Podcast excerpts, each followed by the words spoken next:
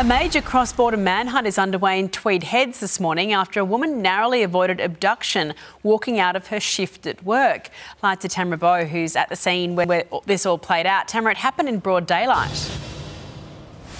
Eddie, an incredibly distressing time for the 27 year old woman involved. This is the exact mattress warehouse on Greenway Drive in Tweed Heads South where that attempted abduction occurred. It was around midday on Saturday when that woman had just finished up her shift. She was leaving work when she was approached by an unknown man who then allegedly forced her into the vehicle. She managed to break away, locking herself back inside the mattress factory and phoning police. Now, officers from the Tweed Byron region have confirmed they're taking this attempted abduction very seriously. A manhunt is underway. A major investigation has been launched. They're asking anyone with CCTV dashcam footage or who may have witnessed the incident to please come forward. Eddie, as for that 27 year old woman, incredibly distressed, she's taking some time off work and her boss says she's receiving all the care and attention she needs. Thank you, Tamra.